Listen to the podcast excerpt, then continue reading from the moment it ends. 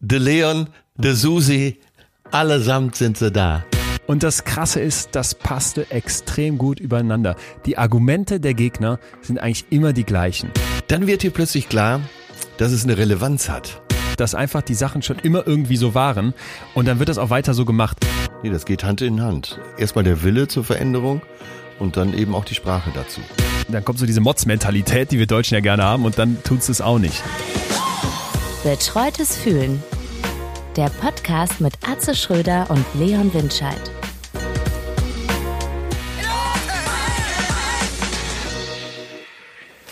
Kommen Sie vor? Sie auch? Wollen Sie auch vor? Nein. Danke.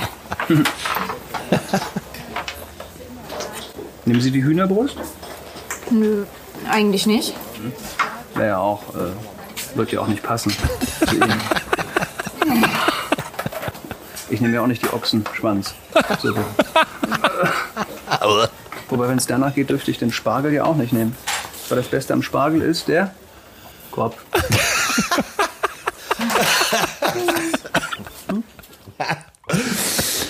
Salam alaikum, frohes Ja. Neues. Was ist los? Hast du geraucht an Silvester? Salam. Nee, alles gut. So, direkt zur Erklärung, Leute, bevor jetzt ihr eure Computer anschmeißt und hasserfüllte Mails schreibt.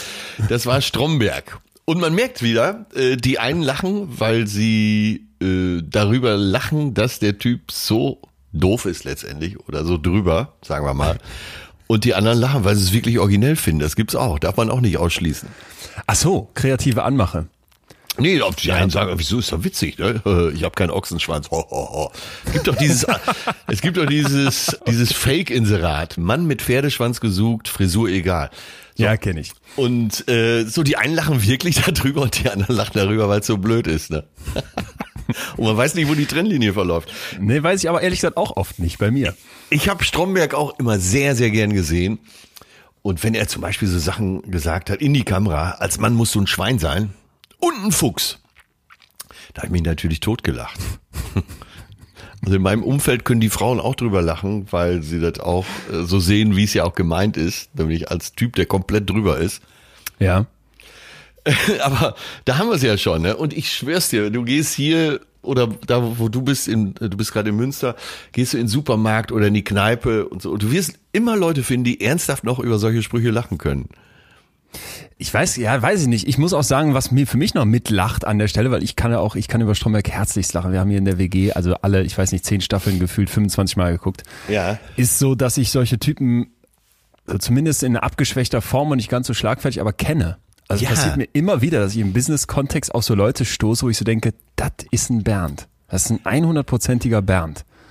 Und, äh, ich weiß auch nicht. Die finden das ja auch witzig, irgendwie so einen Spruch zu drücken oder machen vielleicht auch Frauen so an. Aber dass das so was Realistisches noch hat, dass man sich vorstellt, da draußen laufen so Bernds rum in unterschiedlicher Couleur, aber es gibt sie. Das ja, kriegt mich da dran. Es gibt ja auch Leute, die so uralte Sprüche immer und immer und immer. Nicht schlecht, Frau Specht zum Beispiel. Oder ich bin, ich habe meine Zeitung äh, immer im Bahnhofskiosk gekauft und der Typ, 30 Jahre bin ich da hingegangen. 30 Jahre bin ich zum selben Bahnhofskiosk gegangen. Und der Typ, der da gearbeitet hat, war auch 30 Jahre da. Und der hat wirklich zu jedem, der jetzt, äh, was weiß ich, Päckchen kippen, das noch, eine Red Bull und einmal die Bildzeitung. So, da hat er immer, und zwar jedes Mal die Bild dahingelegt und hat gesagt, so, und einmal die Bildung. Das ist, jetzt ein Ernie-Spruch. D'Akkordeon, Tschüssikowski. Genau. So, und einmal die Bildung. 30 Jahre lang. Und jedes Mal wird in seinem Kopf irgendwo so eine Synapse gesagt haben, gut gemacht. Mensch, Ja, Digga, ja, das war lustig. ja, ist der Bernd. Aber ich, also der Bernd Stromberg ist, ist, ist in seinem Humor, das Interessante ist doch, dass er immer dieses, immer so zwischendurch, so in ganz seltenen Momenten, dieses Menschliche in dem durchblitzt. Und das ist für mich so die große Botschaft dieser, dieser, dieser Absolut. Serie. Ganz klar. Das Und sie- Arsch ist doch auch ein Mensch. Ja, und äh, sie benutzen das ja auch. Und das, darum geht's ja auch, dass dieser Typ ja unfassbar einsam ist. Und ähm, du siehst ja immer wieder Szenen, wo er eigentlich gar nicht mehr weiter weiß. Aber kurz nachdenkt und dann zur Lösung kommt, weiter so. Ja. Äh, da steckt eine Menge drin. Da steckt ganz viel drin. Also das äh, äh, Riesenrespekt an die an die Schreiber dahinter. Ja, Ralf Fußmann. Ralf Fußmann hat's geschrieben. Wahnsinnig. Ein super Autor. Für viele andere Sachen auch äh, verantwortlich. Hat er damals für die Harald Schmidt Show als Chefautor geschrieben, dann Wochenshow und dann immer mehr in den fiktionalen Bereich. Ja, der ist toll. Jo. Der hat die äh, neue Serie für die Katrin, Katrin Bauerfeind. Bauerfeind. Äh, die sind ja. Ja. zusammen, die beiden. Und äh, Frau So und so stellt gleich, heißt die, glaube ich, ne? Oh, da, da machst du uns jetzt hier direkt die Tür auf. Ja, So aber und so. erstmal Frau Jordan heißt sie. Frau Jordan stellt gleich. Äh, ein schöner Titel übrigens. Auf der anderen Seite muss ich jetzt erstmal mit dir so ein bisschen persönlich werden, weil ich fühle mich Okay. in meinen Gefühlen verletzt von dir. Von mir? Ja, von dir. Und ich weiß gar nicht, ob das äh, Sexismus ist, hoffe ich nicht, aber okay, bin jetzt schon gespannt. Ja, bitte. äh, ja, ich höre jetzt immer öfter, wenn du über mich sprichst bei Instagram und Co., dass du sagst, Herr Schröder. Und dann hat mich das irgendwann gestört jetzt über die Feiertage und dann habe ich gedacht, jetzt f- erforsch dich doch mal selber, warum dich das stört. Und dann Ja. habe ich ein paar befreundete Psychologen gefragt und aber auch äh, einen sehr schlauen Schauspieler und die meinten unisono, ja, das ist eine Vermeidung von Emotionen. Also, wenn du jemanden äh, so mit Schrödinger oder äh, oder mit irgendwelchen Bezeichnungen oder Verniedlichung auch. Zum Beispiel, ich sag äh, Ätzchen. das Leonchen oder so. Ja, okay, Und das sind, ja. äh, das sind entweder Vermeidung von Emotionen oder du versuchst jemanden irgendwie so ein bisschen äh, unter dich zu stellen. Was ich bei dir auf keinen Fall vermute übrigens. Das wollte ich hoffen. Nee, überhaupt nicht. Überhaupt nicht. Aber interessant, ne, was so dahinter stecken kann. Könnte. Ja, vor, ja, danke, danke, könnte. Das sind da wieder meine lieben tiefenpsychologischen Freundinnen und Freunde, Ja. die dann immer sofort eine Lösung parat haben und die dann als Muster auf alle drauflegen, weil der hat ja in der Kindheit zu wenig mit seinem Stuhl gespielt. der muss jetzt andere Leute mit Spitznamen runtermachen, um sich seinen Emotionen nicht zu stellen. Also, pff, okay. Die, die größere Frage war, wa- warum Ja. hat's mich so gestört? So. Ach so, okay, ja gut, das kannst du natürlich gerne ergründen. Und, Und- äh, zu welchem Schluss bist du gekommen? Äh, ich mag es einfach lieber, wenn du sagst Atze oder mein Atze. Ähm, Ja, also verstanden. Wenn, ich, wenn ich so klar erkenne, dass du mich auch magst. Okay. Du musst eigentlich Ist wissen, schon wieder zu persönlich, Freunde, ne? Nein, überhaupt, nee, gar nicht, gar nicht. Im Gegenteil. Ich freue mich ja. Ich äh, habe alle meine Freunde, die ich schon seit, vor allem die, die ich wirklich schon lange kenne, die sind beim Nachnamen, werden die angesprochen. Also der Wenzen, der Elas, der Wild, der Schäpers und so Der- weiter. Und letztens einer hat nämlich seinen Nachnamen geändert, ähm, weil sich die Eltern getrennt haben und das krieg, krieg, krieg ich nicht aus meinem Kopf raus. Also der Vorname ist ja gleich geblieben, aber ich spreche ihn immer mit dem Nachnamen an. Er sagt immer, Alter, es ist passé und ich krieg das nicht los. Also das ist kein Zeichen bei mir für fehlende emotionale Bindung, sondern im Gegenteil Okay, gut. der Ausdruck höchster Verbundenheit. Angekommen, mein lieber Leon. Das beruhigt mich. Wie bist du denn, wie bist du denn unterwegs gerade? Bist du noch in deinem, ich habe ja nach wie vor so dieses Bild aus, aus von dir mitgenommen aus dem letzten Jahr, was mich, was mich sehr, sehr, sehr, sehr, sehr tief berührt hat, dieses, dieses Bergsee. Oberflächenbild, das so ganz ruhig da liegt und gelassen ist. Ich glaube, es war in der Gelassenheitsfolge. Bist du gelassen gerade? Äh, ich bin sehr gelassen, ja. Hab noch einiges erledigt kurz vor Weihnachten. War unter anderem am 30. Dezember noch bei Volle Kanne, Ja. wo der Ingo ja aufgehört hat. Aber ich war in letzter Zeit öfter bei der Janine Krüger. Was ist das? Ist sie morgens Fernsehen? Äh, das ist so ein Morgenmagazin, was im ZDF ab 9 Uhr läuft. ah ja. Ja, da gucke ich immer viel Fernsehen. So Und dann, ja, ja. Die haben, sind- Im Prinzip sind wir auch schon wieder beim Thema, weil sie haben, glaube ich, zu 80 Prozent weibliches Publikum, weil Mutti ist zu Hause am Bügeln und hat den Fernseher an. Klar. Äh, sexistischer geht's fast gar nicht mehr. Aber da habe ich noch gut Werbung gemacht, weil sie mich auch sehr darauf angesprochen haben auf unseren Podcast.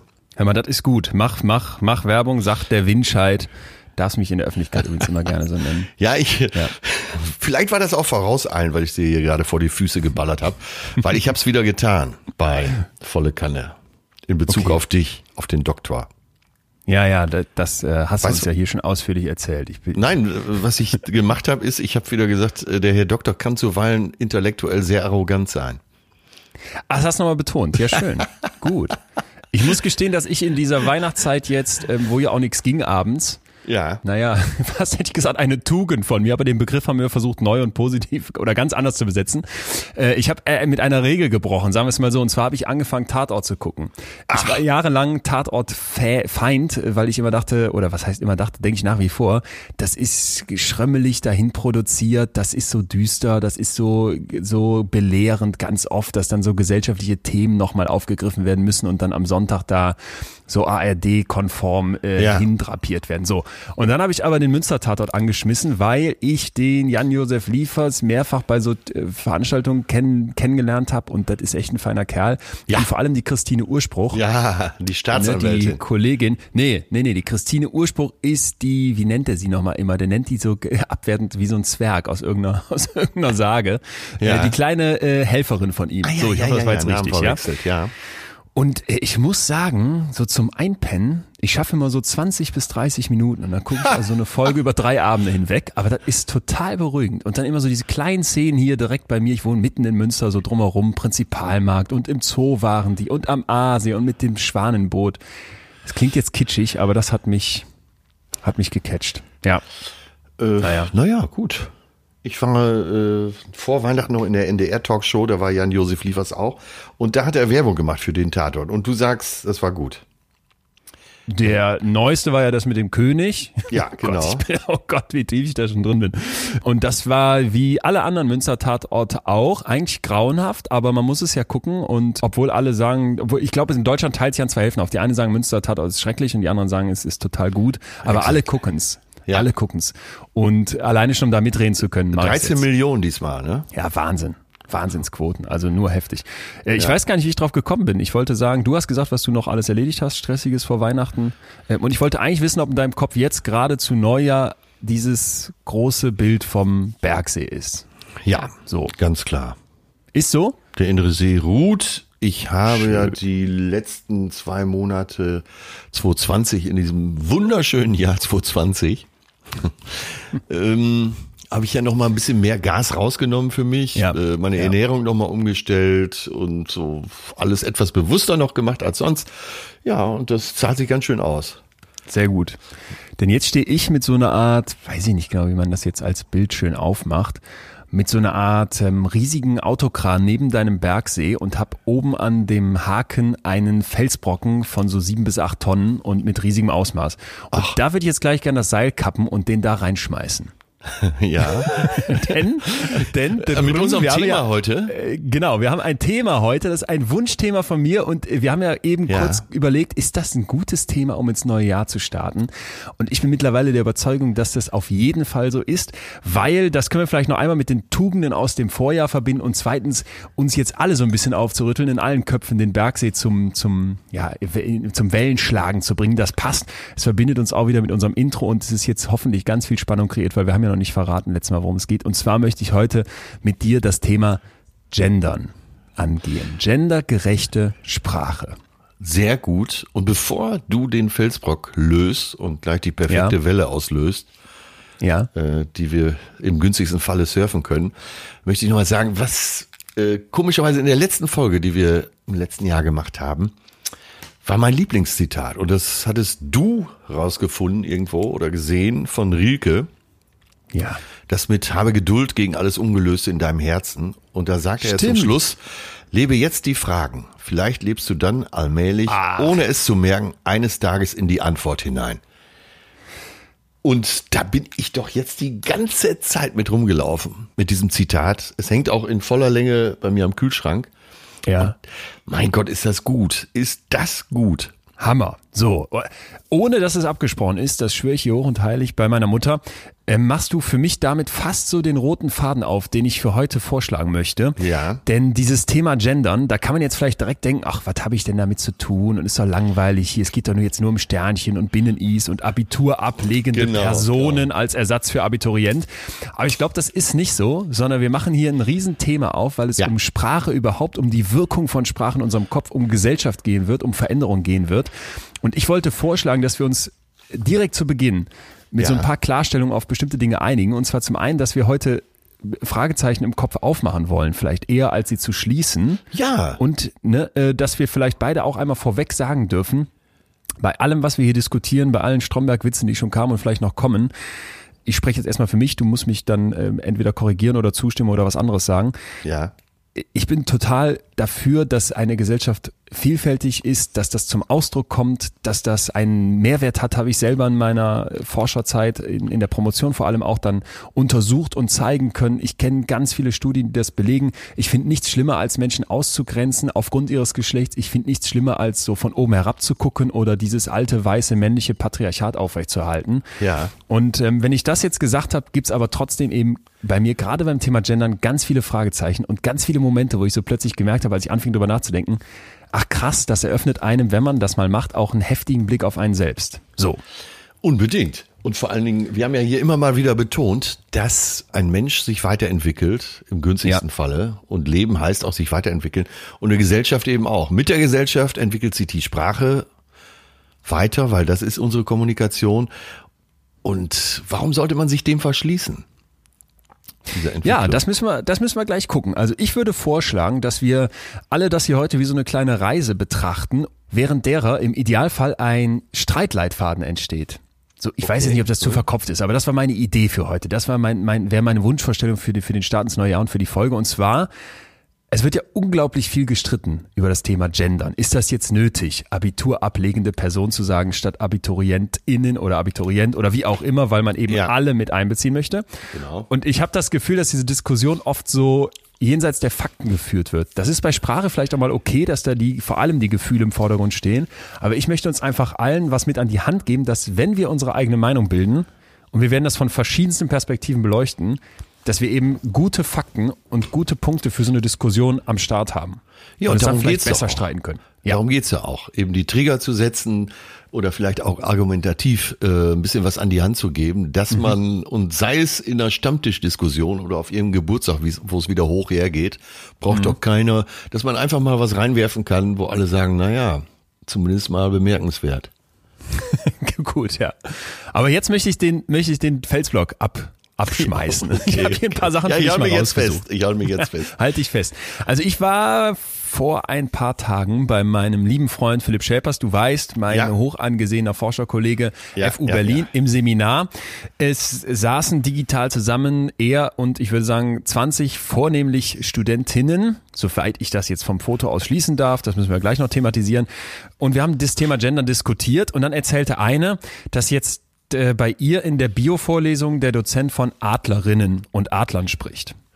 Ja. Also Adler ist nicht mehr okay, weil es gibt ja auch weibliche Adlerinnen, wie es auch Hündinnen gibt nach dem Motto. Das fand ich schon ziemlich heftig. Dann ging das für mich weiter und da habe ich mal geguckt, wenn man jetzt Ja. im Netz googelt, findest du sofort eigentlich die Klassiker-Aufreger, Aufreger, zum Beispiel sowas wie PatientInnen, AnwältInnen. Also, dass du in so einem Ja. Wort auch noch doppelt genderst. Oder sowas wie selbstständiger Beamter, Beamtin. Ich weiß nicht, ob du vielleicht auch sowas hast wie, die, die, wie nennt man eine Person, die die deutsche Sprache zertrampelt? Ist das ein Trampler, eine Tramplerin, eine Tramplin? BürgermeisterInnen, KandidatInnen, doppelt innen. Ne? Also das, das, dass du so ganz, ganz viele so Beispiele findest, wo du, wo du checkst, okay, da geht echt was ab und es gab an der Berliner Humboldt-Universität wiederum Ja. eine Arbeitsgruppe für feministisches für feministisches Sprachhandeln. So heißt Die haben dann so Sachen vorgeschlagen wie Türöffner mit A am Ende ja. oder Studier X anstatt Studierenden, ne, weil eben alle gemeint sein, sein sollen. Und beim Türöffner, das wäre ihnen auch zu männlich. Genauso wie der Drucker mit ER am Ende, weshalb man jetzt Drucker sagen soll mit A am Ende. Ja, im Ruhrgebiet wurde das ja immer schon so gesprochen. Leck, da geht ist ja auch, da ist ja auch lecker mit A hinten. Das stimmt. Äh, was, was macht das mit dir, wenn du dir über sowas stolperst? Macht Also, ja öfter wir- mittlerweile. Äh, manchmal schüttel ich auch den Kopf, gebe ich gerne zu.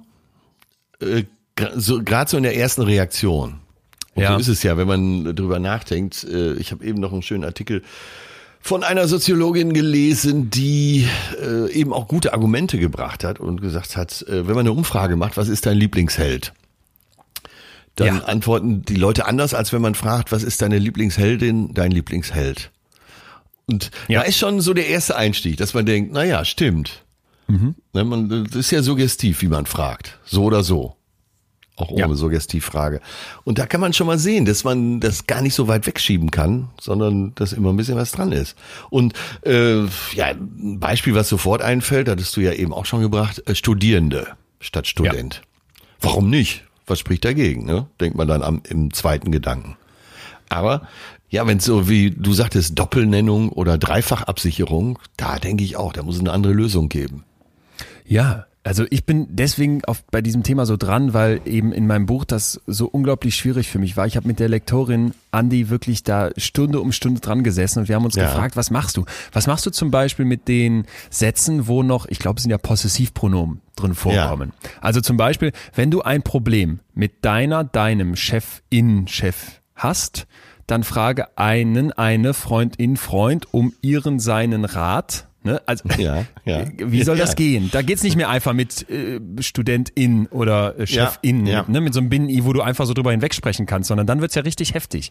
Und das kann man alles umformulieren. Also man kann den Satz einfach anders bauen.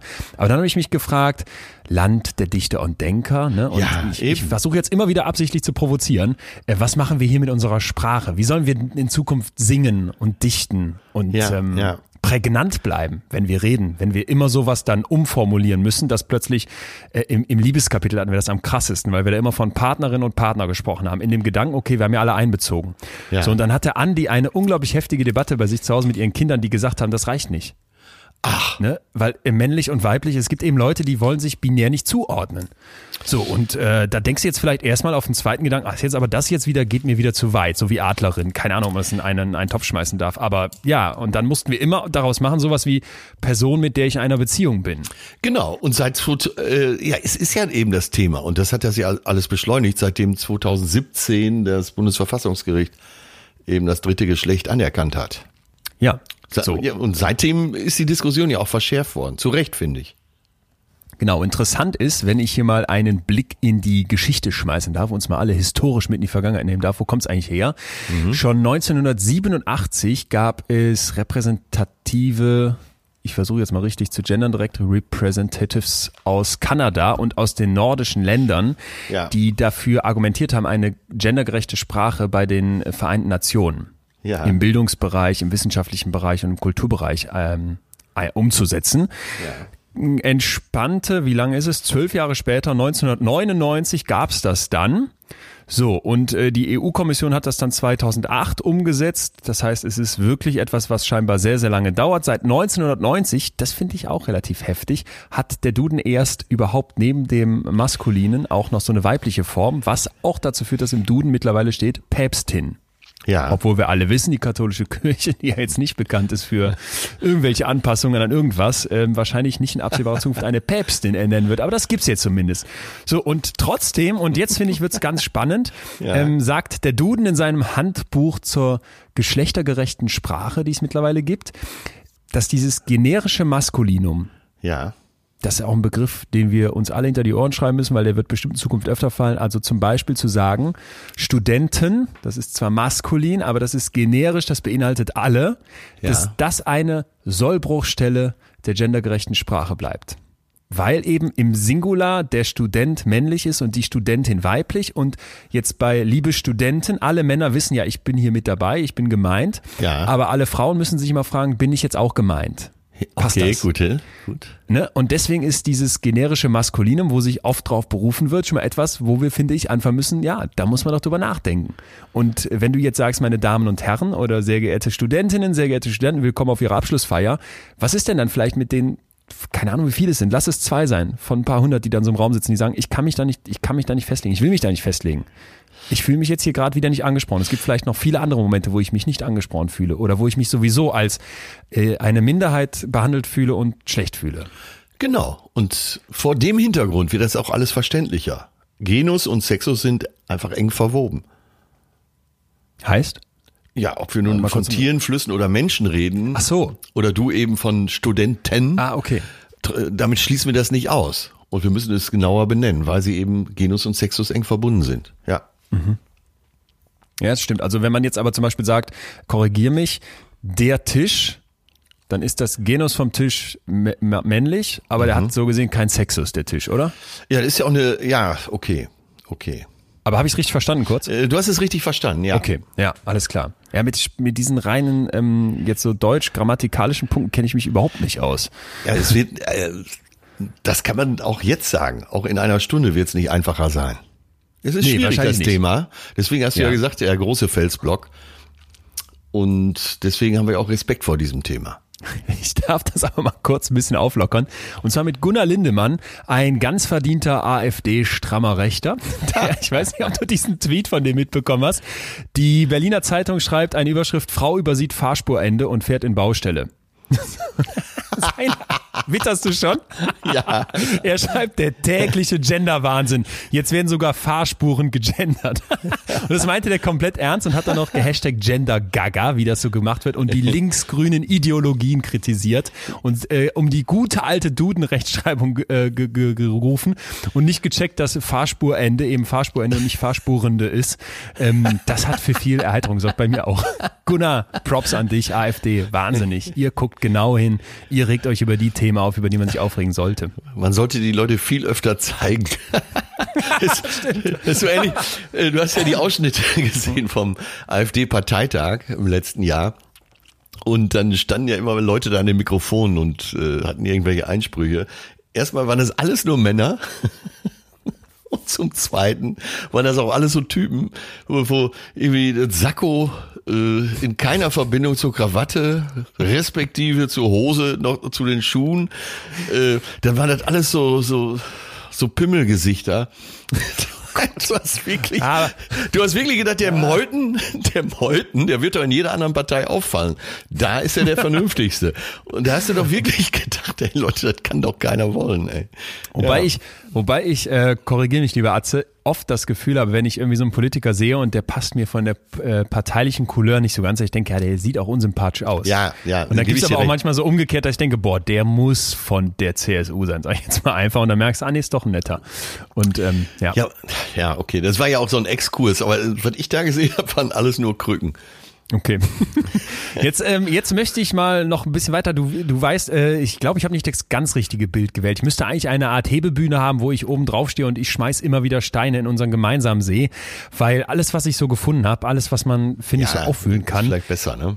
Du sitzt da auf dem Baum und hast einen dicken Sack mit Steinen drin. Ja, so. Nächster Stein, Lisa Eckert im Taz-Interview. Lisa Eckert, äh, Kabarettistin, würde ich sagen. Ja. Kabarettistin, Autorin. Deine Meinung? Ich, Okay. äh, sie wird oft missverstanden Ja. und äh, manchmal denke ich, dann mach's doch so, dass du nicht so sehr missverstanden wirst. So, jetzt steht er natürlich konträr zu der Meinung, Kunst muss man nicht erklären. Kunst darf auch missverstanden werden, sonst ist sie eine Petition, hat von, Okay. von Stuckrad Barre gesagt. Kann ich auch unterstreichen. Sie ist ja Kabarettistin. Ja. Und ganz ehrlich denke ich bei ihr manchmal, so einmal lachen im Vortrag wäre vielleicht ganz gut. Also wenn, ne, wenn der Vortrag irgendwo eine lustige Stelle hätte, dann würde ich die wahrscheinlich hier besser verteidigen können. Okay. Ja, verstehe. Gut. Ich find's äh, äh, ja, wenn so getreu Tucholsky, Kabarett darf alles, also jetzt abgewandelt, dann muss ich sagen, wenn Kabarett alles darf, muss es dann so unlustig sein. So. Ich merke, du äh, erklärst uns diplomatisch, dass nicht ganz deinen Geschmack trifft. Nee, ich, also ich will, äh, auch im Kabarett will ich lachen. Ja, fein. So, Lisa Eckert zum Thema Gendern, die wird dann gefragt, sie sind trotzig und gendern deswegen nicht, Fragezeichen, und sie sagt nein, ob ich Österreicherin sage oder Österreicher. Ob ich das gender oder nicht, das gebietet die Metrik. Erlaubt mir der Satz die gegenderte Form von der Ästhetik her oder nicht? Die Worte haben sich dem Rhythmus zu fügen und nicht meiner Identität, der Sprache und nicht dem Sprecher. So, und jetzt fragt hier die Person, die Lisa Eckert interviewt, würden Sie denn, wenn es metrisch passt, dann von KünstlerInnen sprechen? Und sie sagt ja, man hat vor allem beim Reimen diese Momente, wo man künstliche Pausen machen muss. Wenn es da passt, dann sage ich das. Und jetzt wird's, finde ich, interessant, jetzt kommt der Stein in den See. Das Binnen-I ist ja ein fanatisches Symbol, eine Ja. Abgrenzung wie eine Mauer, ein sehr amüsantes Phallus-Symbol. Das ist euer orthografischer Umschnalldildo, der nur weiter wegführt vom Universalismus. Ja, liest sich gut, aber beim genaueren Hinsehen würde ich es doch unter Blödsinn verorten. Okay, warum? Äh, ich, also man, dann kannst du ja aus allem Phallus-Symbol machen. Ne, dann, Ja, aber- da kannst du ja bei jedem Ja. Tee und äh, so. Äh, also das klingt echt gut und der Gedanke dazu jetzt schreiberisch ist ja oder schriftstellerisch ist ja auch wirklich amüsant. An der Stelle hätte ich jetzt zum ersten Mal gelacht. Aber, aber so ein Symbol sofort zum Phallus-Symbol zu erklären, das Phallus-Symbol, der Umschnalldildo, den ihr einsetzt. Ja, okay. Also, das bringe ich dir in jedem Satz unter, würde ich mal sagen. Ah, okay. Ja gut, ich fand es deswegen eigentlich wegen des letzten Halbsatzes interessant, da bist du jetzt gar nicht drauf eingegangen. Und zwar sagt sie ja dann, dieser Umschnalldildo oder was auch immer, ich würde jetzt mal einfach Bin-I nennen, das Ja. bringt nur weiter weg vom Universalismus. Und, äh, da würde ich jetzt gern teasern, weil da habe ich gleich eine Theorie für dich. Ja, okay, gut. Die ist richtig heftig. Äh, die werden die meisten Laien, unterstelle ich jetzt mal, nicht kennen, aber in der Psychologie ist die sehr bekannt und ich finde, die sollten wir alle kennen. Erzähle ich gleich was von. Vielleicht erstmal noch wieder ein Punkt für unsere gute Diskussion. Äh, Nochmal ein Fakt und zwar die Unterscheidung zwischen Gender und Sex. Und jetzt als äh, englische Wörter gedacht, ja? Ja. Und zwar ist äh, dieser Term, dieses Wort Gender auf Money, spricht man ihn, glaube ich, aus, zurückzuführen. 1955, da hat diese Person eine Arbeit veröffentlicht rund um das Thema der Gender Role. Ja. Ja, und da geht es im, im Prinzip um die Idee, dass Gender ein soziales Konstrukt ist. Ja, ja. Kann ja Ne? nur, oder? Kann, kann nur, aber dass das überhaupt erst seit 1955 eine Idee ist, die dann erst in den 70er Jahren an Popularität gewonnen hat, als Feministinnen sich, ja, Feminist steht hier im Englischen, ich hoffe, ich mache es jetzt richtig, dieser, diesem Verständnis gefolgt sind und gesagt haben, hey, wir benutzen diesen Term, um quasi kulturelle und soziale Aspekte zwischen Männern und Frauen von den biologischen zu unterscheiden. Und da kommen wir jetzt dann zum Thema Sex im Englischen und damit ist eben das Biologische gemeint, wobei die Mehrheit der Menschen unter eine von diesen beiden Glockenkurven fällt, die wir dann männlich oder weiblich nennen, äh, beziehungsweise Mann oder Frau. Ja. Ne? Und da geht es dann um so, solche Kriterien wie Chromosomen oder interne oder also innere oder äußere Geschlechtsteile oder auch ähm, Hormonlevel. So, Ja. und anders als jetzt dieser Term Gender, ne, der eher eine psychologische Konnotation hat, ist das Thema Sex eben biologisch zu betrachten. Und das fand ich erstmal einen ganz, ganz wichtigen Punkt, dass wir uns auch klar machen, hey, es geht hier um an ganz vielen Stellen ein soziales Ko- Konstrukt, um ein soziales Zuschreiben. Weil wir im Deutschen sagen ja einfach Geschlecht, was ist dein Geschlecht? Ja, damit meinen wir sowohl bist du, würdest du dich eben diesem Gender männlich zuordnen oder weiblich, aber es geht eben auch um, äh, es gibt kein anderes Wort jetzt für das Geschlechtsteil. Verstehst du, was ich meine? Ja, ja, ja, ja. Schon verstanden. Oh Gott. Nicht so einfach? Oh, was haben wir ein Thema hier heute? Wahnsinn. Oh Gott, oh Gott, mir tut der Kopf schon weh. Mein Gott, die angelsächsischen Länder, die haben es doch leichter in ihrer Sprache, oder? Äh, nicht ganz so einfach. Es gibt eine Untersuchung zu Gender-Asymmetrie in Sprachen und da zeigt sich eben, dass die eigentlich allgegenwärtig ist. Ja. Denn auch in den englischen Sprachen gibt es ja sowas wie zum Beispiel Police Officer. Ja. Ne, das ist hier, oder Policeman. Also im Ja. Kontrast, Police Officer wäre quasi neutral, aber Policeman wäre weiblich. Ja. Und dann gibt es natürlich auch sowas Äh, wie männlich, Mistress, ja. äh, männlich. Und dann gibt es natürlich noch sowas wie Mistress zum Beispiel, was ein bisschen aus der Mode ist, aber es gibt ja trotzdem dieses The Professor presented her oder his Ja. Paper nach dem Motto, ne? Also du, du hast schon auch wieder diese Zuschreibung. Sie ist weniger stark als im Deutschen und da wird eben äh, drei Typen, werden drei Typen der Sprache unterschieden. Vielleicht gehen wir die mal einfach kurz durch. Ähm, Deutsch, Französisch und zum Beispiel Tschechisch, das sind grammatikalische Gendersprachen. Also hier hat jedes Nomen ein grammatikalisches Geschlecht. So, liebe, ist klar, oder?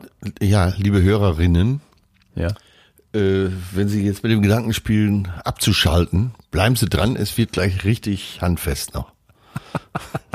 Soll ich es abkürzen mit den Sprachen? Das dich Ja, ich, ich glaube, ich glaube, wir verlieren gerade eine Menge Leute, weil äh, es, es muss ja auch, wir wollen das ja aufbereiten. Das ist doch hier unsere Aufgabe, dass wir solche Ja. Themen auch aufbereiten. Äh, Deswegen sage ich dir jetzt gerade zwischendurch nochmal den Spoiler, gleich wird's wieder lustig. Okay, ja gut, es ist ja wichtig, aber ich, ich, mich kickt sowas, wenn, wenn das jetzt keinen kickt, okay, dann verlieren wir gerade ein paar Leute, aber es ist jetzt, ähm, ist mir persönlich wichtig, weil ich glaube, das können wir gleich Ja. noch gebrauchen. Und dann gibt's Okay, äh, gut. geschlechterneutrale Sprachen wie Englisch oder Schwedisch, ne? Also Ja. The Neighbor ist jetzt nicht, da hast du kein Geschlecht für. Ja. Ist klar, ne? Erst durch He oder She wird's deutlich. Und dann gibt's quasi geschlechterlose Sprachen wie Finnisch oder Türkisch. Äh, Da gibt's das überhaupt nicht. Da müsstest du dann sagen, the male neighbor, der männliche Nachbar, Ja, nach ja. dem Motto, weil das am Ende nicht klar wird. Ja. Ja. Ich finde halt ganz interessant, dass man jetzt quasi sich angeguckt hat in 111 Ländern mit verschiedenen Sprachen. Wir haben sie ja gerade kennengelernt und man hat kontrolliert für zum Beispiel geografische, religiöse, politische und so weiter äh, Veränderungen. Was passiert jetzt mit den Gehaltsunterschieden? Und da wird's doch jetzt ganz praktisch. Da wird's Ja, jetzt, genau. wird's doch jetzt handfest, Ja. Äh, wenn die unterschiedliche Sprachen benutzen. Ja, Ja? jetzt, äh, genau, jetzt sag mal den Unterschied. So, und jetzt äh, wird's, Achtung, interessant finde ich wirklich. Also Länder mit so einer grammatikalischen Geschlechtersprache. Welche Ja. waren das nochmal, lieber äh, Atze? Das hast du jetzt nicht schon direkt vergessen. Äh, ich weiß gerade nicht, ich bin gerade überfragt. Okay, also Länder mit so einer Sprache wie das Deutsche, wo man sagt, der, der Lehrer, der, Der, die Tisch, das. wo das sofort Ja. klar ist quasi. Ja. Bei denen war dieses, diese Gendergleichheit, ja, also Ja. dass Männer und Frauen oder überhaupt die Geschlechter gleich sind, das war deutlich geringer als in, oder das war geringer als in Ländern, wo es eben diese neutrale Sprache gibt, diese natürliche Gendersprache oder eine geschlechterlose Sprache, wie im Ja. Türkischen. Tatsächlich Und- auch in der Türkei, wollte ich gerade fragen. Ja, ob es jetzt speziell in der Türkei ist, weiß ich nicht, weil da werden ja 111 Länder untersucht und dann Mittelwerte gebildet. Ja, okay, ne? Aber wenn man Mhm. eben kontrolliert für auch so politische und religiöse Aspekte, kommt das raus. So, und das ähm, ist eben eine ganz große Theorie und da können wir jetzt voll wieder in die Praxis reingehen. Ist es so, dass Sprache Gesellschaft macht oder macht Gesellschaft Sprache? Ich, also ich wäre für Antwort B, dass die Gesellschaft die Sprache macht. Okay. Aber letztendlich, äh, also wenn wir es jetzt mal ausweiten, macht Kommunikation auch Gesellschaft, ist wahrscheinlich so eine Wechselwirkung.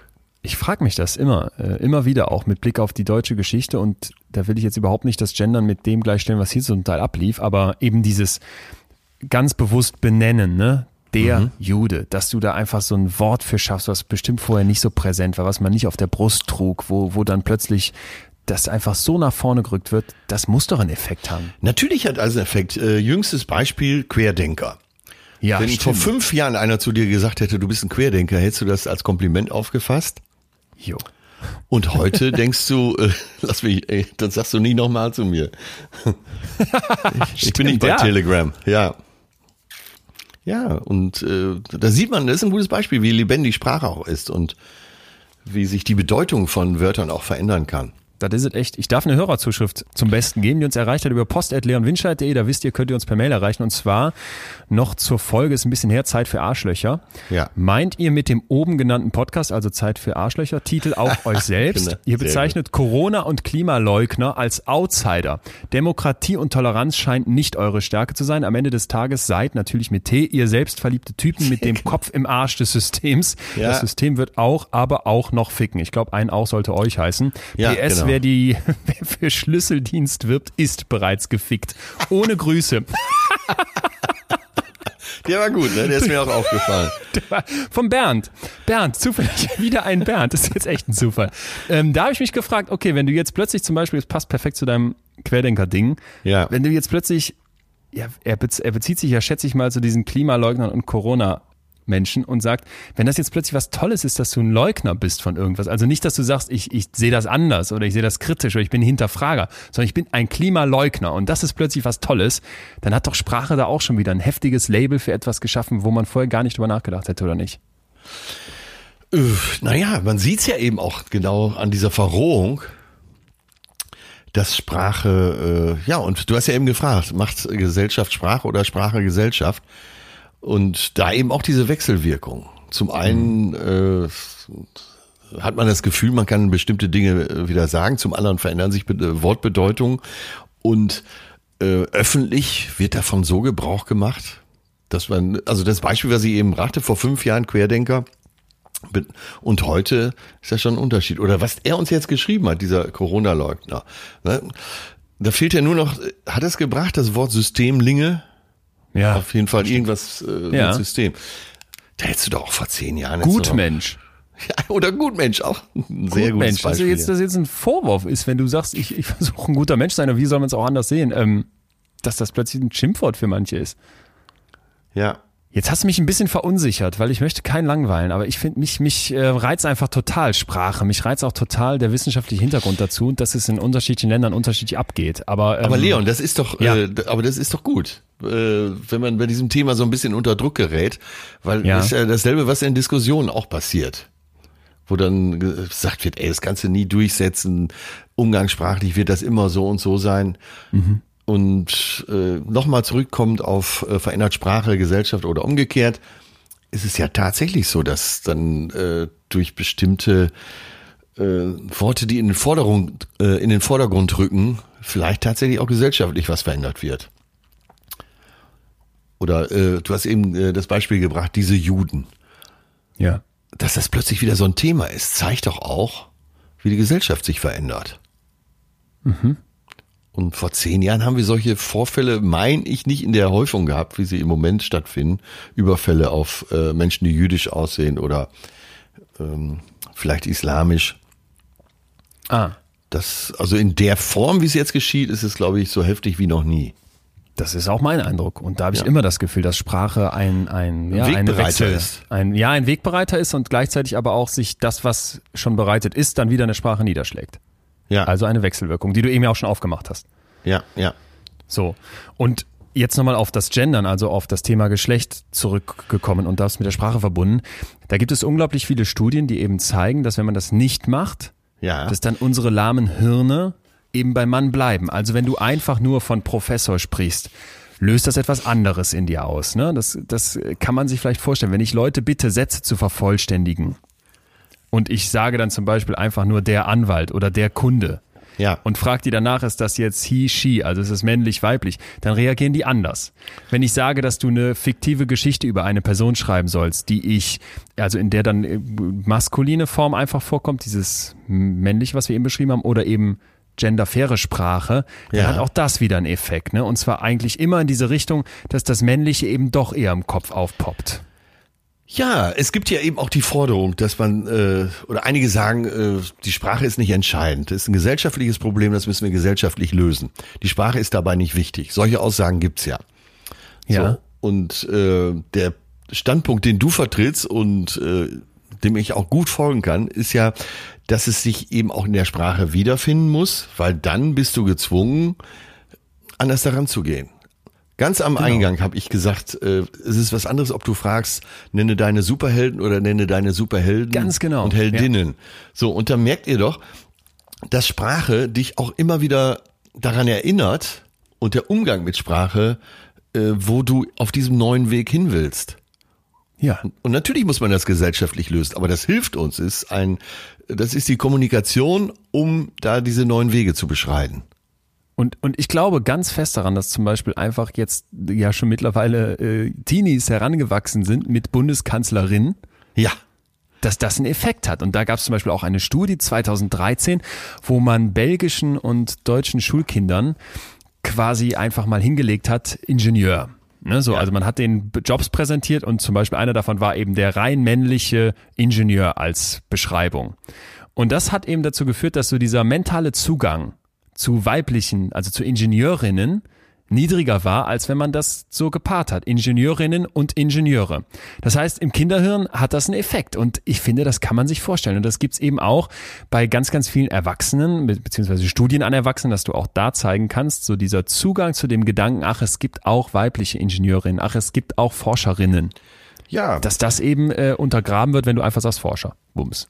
Drehen wir es mal um. Was wäre denn, wenn ein Grundschüler die Lehrerin fragt, äh, kann auch ein Mann Bundeskanzlerin werden? Ja. Ach so, ach so, okay. Ich dachte, jetzt kann auch ein Mann Bundeskanzler werden. Ja, das ist gut. Kann auch ein Mann Bundeskanzler werden. Das wäre krass, ne? ja, und das ist genau das Beispiel nur umgedreht. Stimmt. Ja, ja, wie würdest du denn darüber sprechen, um es jetzt mal wieder ganz breit zu machen? Du sitzt jetzt, sagen wir mal, bei mir auf dem Geburtstag, wo junge Leute sind, wo alte Leute sind. Und das Thema käme auf. Und sicher wird der ein oder andere sagen, das ist doch alles Blödsinn. Wir haben doch ganz andere Probleme. Ich zitiere jetzt übrigens Friedrich Merz bei Anne Will. Ja, vor, bitte. Vor sechs Wochen. Da äh, ging es eben auch um äh, Gendern, um äh, Sprache. Ja. Und er sagte, ach, äh, nehme ich keine Rücksicht drauf, ich habe ganz andere Probleme. Der Typ schafft es auch immer wieder, dass man dann so in der äh, gesellschaftlichen Steinzeit verortet, oder? Das ist ein Bernd. Und ihm gegenüber saß Annalena Baerbock und hat ihn aus meiner Sicht brillant auseinandergenommen. Total, Und du dachtest total. wirklich, äh, indem sie sagt, pass mal auf, ja klar, äh, die Probleme, an die er dann denkt, die, die sind auch da, ist ja gar nicht der Punkt. Genau. Aber diese Idee zu sagen, wir gehen das gar nicht an, wir rasieren das hier weg, ich stelle mich dem gar nicht, ich verschließe mich dem, das finde ich einfach nur heftig. Und Du kannst ja immer sagen, wir haben ja andere Probleme. äh, Genau, genau, genau. Und das Hochinteressante ist, ich weiß nicht, äh, ob du auch mal gerne mal nach Skandinavien guckst, wenn du dich fragst, wie man gesellschaftliche Probleme mit lösen könnte. Ich tu das. Und die Schweden hatten mal wieder die ähm, Kracher-Idee. Die haben einfach gesagt, wie bei uns gibt's auch sie oder er, ne? Also Ja. äh, quasi diese Personalpronomen. Und dann empfind, äh, erfinden wir neben dem, für sie wäre dann Hon und für er wäre Han, erfinden wir doch noch eben ein Hen. Ja. Und dieses Hen ist dann einfach sowas wie, bei uns wäre das sowas wie ein Sier oder sowas. Und ein äh, nicht eben männlich, weiblich, einfach klar identifizierbares Personalpronomen. So, und das, und Ja, jetzt die- wird's krass. Mir fällt gerade ein, die Türken, die in Deutschland leben, die haben das ja meistens schon. De Mann, de Frau, de Geld. ne? N- Deshalb, Das ist ein Stromberg-Spruch, oder? Ist das, ist das okay, sowas? Also, der ist von Kaya Jana, also Ja. von einem Betroffenen, sagen wir es mal so. Und äh, man lacht drüber, aber ist gar kein schlechter Lösungsansatz. Ne? Wird uns Äh, Deutschen nee. sehr leicht über die Lippe gehen. De. Dö. Uns Rheinländern ja sowieso. Ja. Dat, wat. Ja. Da Das denke ich auch oft. Vor allem, äh, wenn da so Leute kommen mit, ja, die deutsche Sprache, das muss, die, da gibt's ja dann so Leute, die sagen, da wird die Sprache vergewaltigt. Das ist ja das ist völlig ekelhafter Vergleich. Und dann halt zu denken, ja, machen wir es nicht die ganze Zeit cheesy, lit, de, dat. Ja.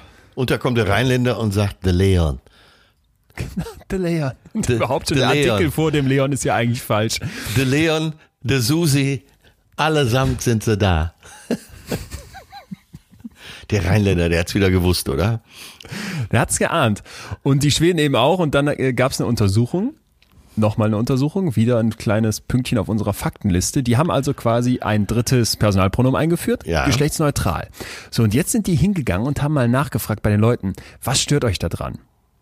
Und das Ah, ja. Krasse ist jetzt, dass die ein, im Prinzip eine Art Framework benutzt haben, eine, eine Matrix dafür, um das zu sortieren, was diese Leute dann geantwortet haben. Ne? Was haben die für Argumente vorgebracht in Schweden gegen dieses Hen? Ja, Das schon sehr interessant. 1980 beziehungsweise 1998 in der englischen Sprache eingesetzt wurde, um zu gucken, was haben die Leute dort gegen geschlechterfaire Sprache. Also Jahrzehnte her. Und das Krasse ist, das passte extrem gut übereinander. Die Argumente der Gegner sind eigentlich immer die gleichen. Das erste Argument ist, dass man diesen linguistischen Status quo verteidigt. Ja, also das ist äh, eins der meistgenannten, das war schon immer so. Und das zu verändern ist schwierig, ne? Und überhaupt, das passt nicht. Und das hat ja auch Tradition, dass man Forscher sagt. Und der generische Maskulinum, das gehört sich doch nun mal so, das, das ist ja klar. Ja, ja, ja. Äh, äh, die Anna hat uns was Schönes geschrieben dazu, ganz kurz. Hat sie es, äh, das passt gerade so schön. Sie hat gesagt, einfach umdrehen und alles mit weiblicher Endung. Gucken, was passiert.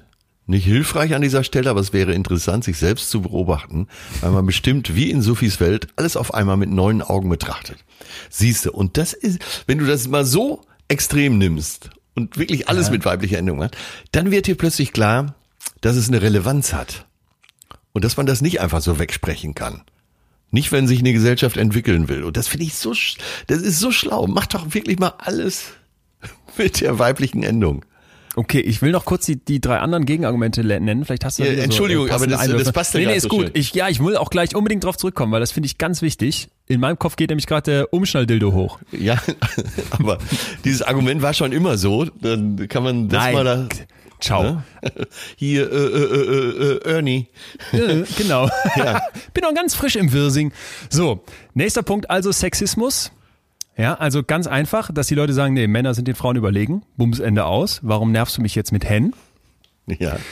Das fand ich auch ziemlich heftig. Ja. Der dritte Punkt ist, dass man das so klein redet. Nach dem Motto sexistische Sprache, ach, das ist doch, das ist doch trivial, ne? Oder das ist nicht wichtig. Und in Wirklichkeit ist es nicht sexistisch, Ja, das, äh, das Forscher zu auch. sagen. Das hat er ja gemeint, dass er gesagt hat, wir haben noch andere Probleme. Genau. Ja. Und dann der vierte Punkt ist, dass die Sprache gestört wird.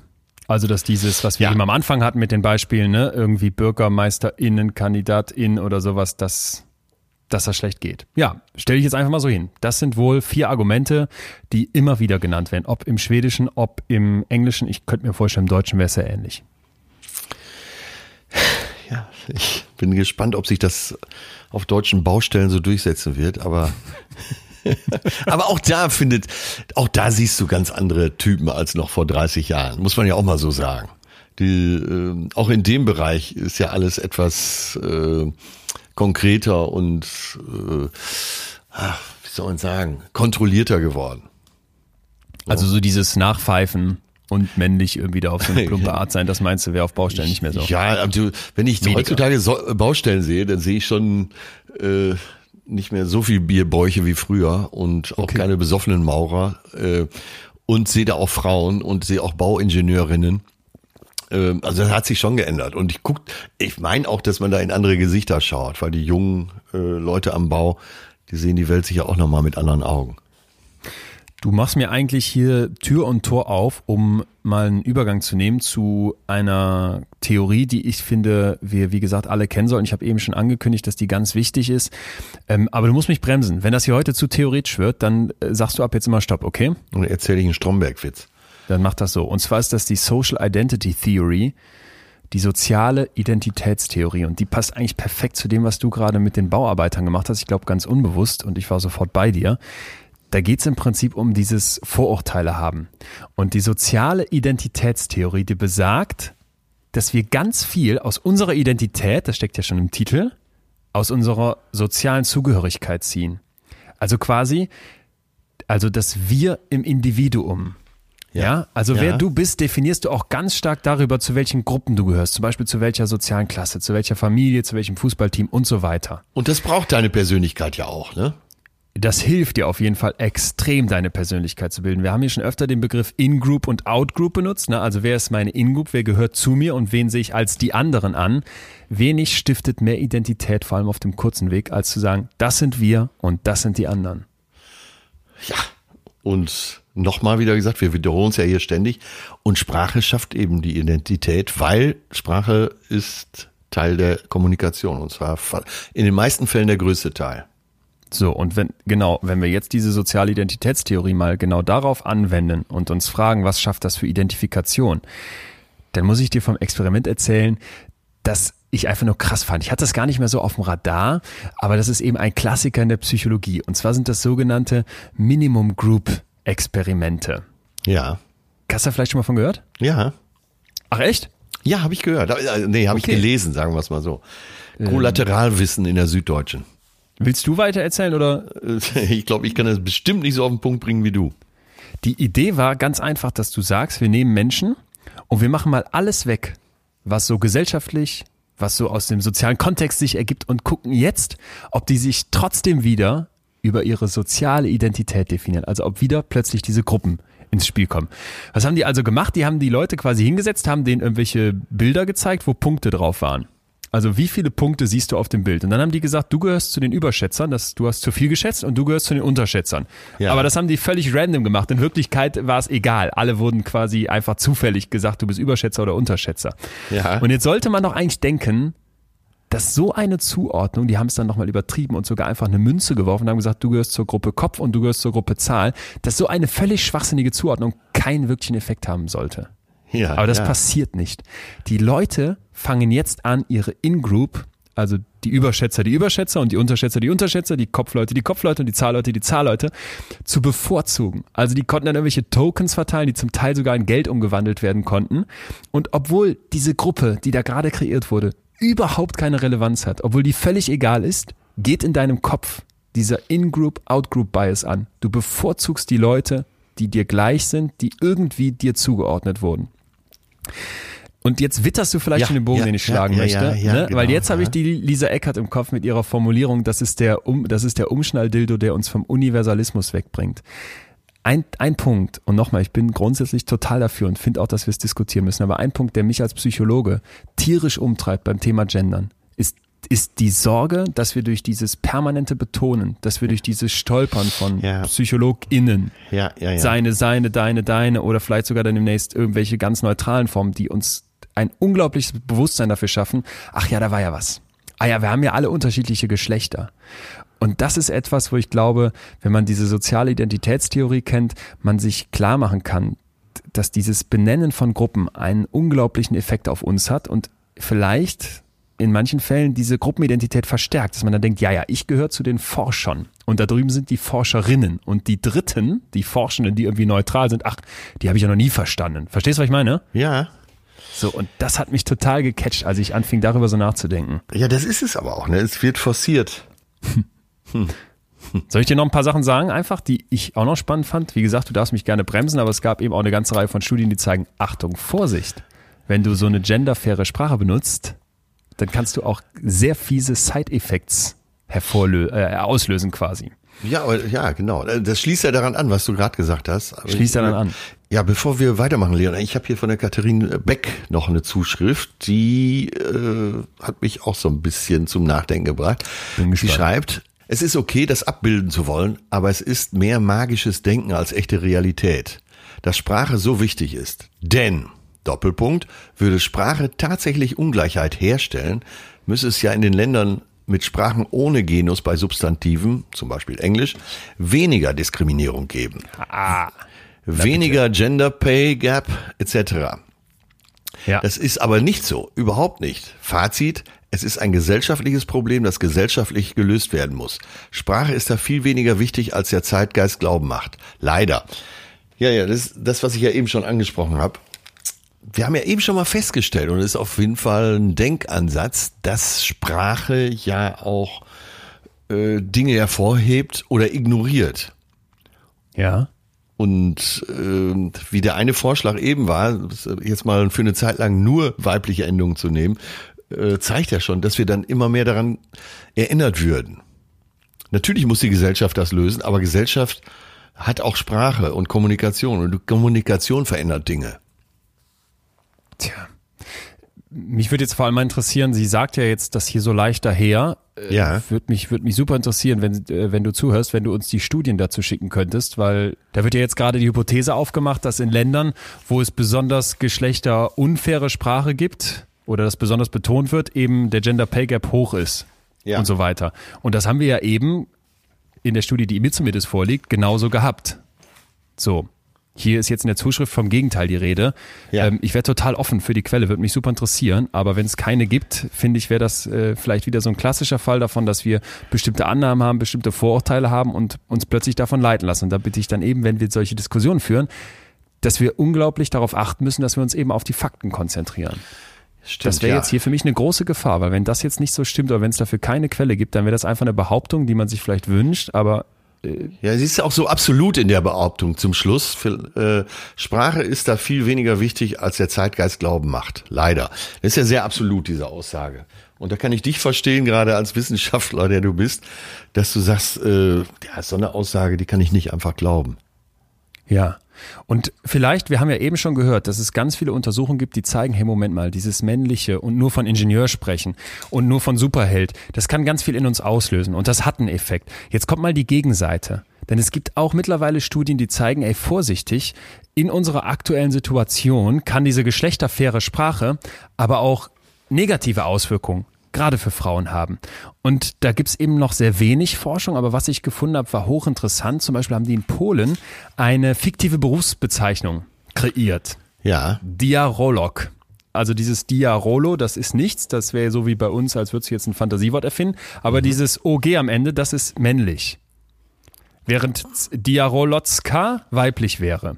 Ja. Und dieser Unterschied an diesem Fantasiewort hinten dran, der wurde dann Versuchspersonen vorgelegt und die sollten quasi in die Rolle eines Recruiters schlüpfen und sollten jetzt Bewerberinnen und Bewerber für einen renommierten Expertenjob beurteilen. Und zwar nur anhand dieses End, Endes-Stuff quasi. ne? Ist das jetzt männlich oder weiblich, dieser fiktive Beruf? Verstehst du, wie ich meine? ja, Ich merke schon, das sage ich oft heute.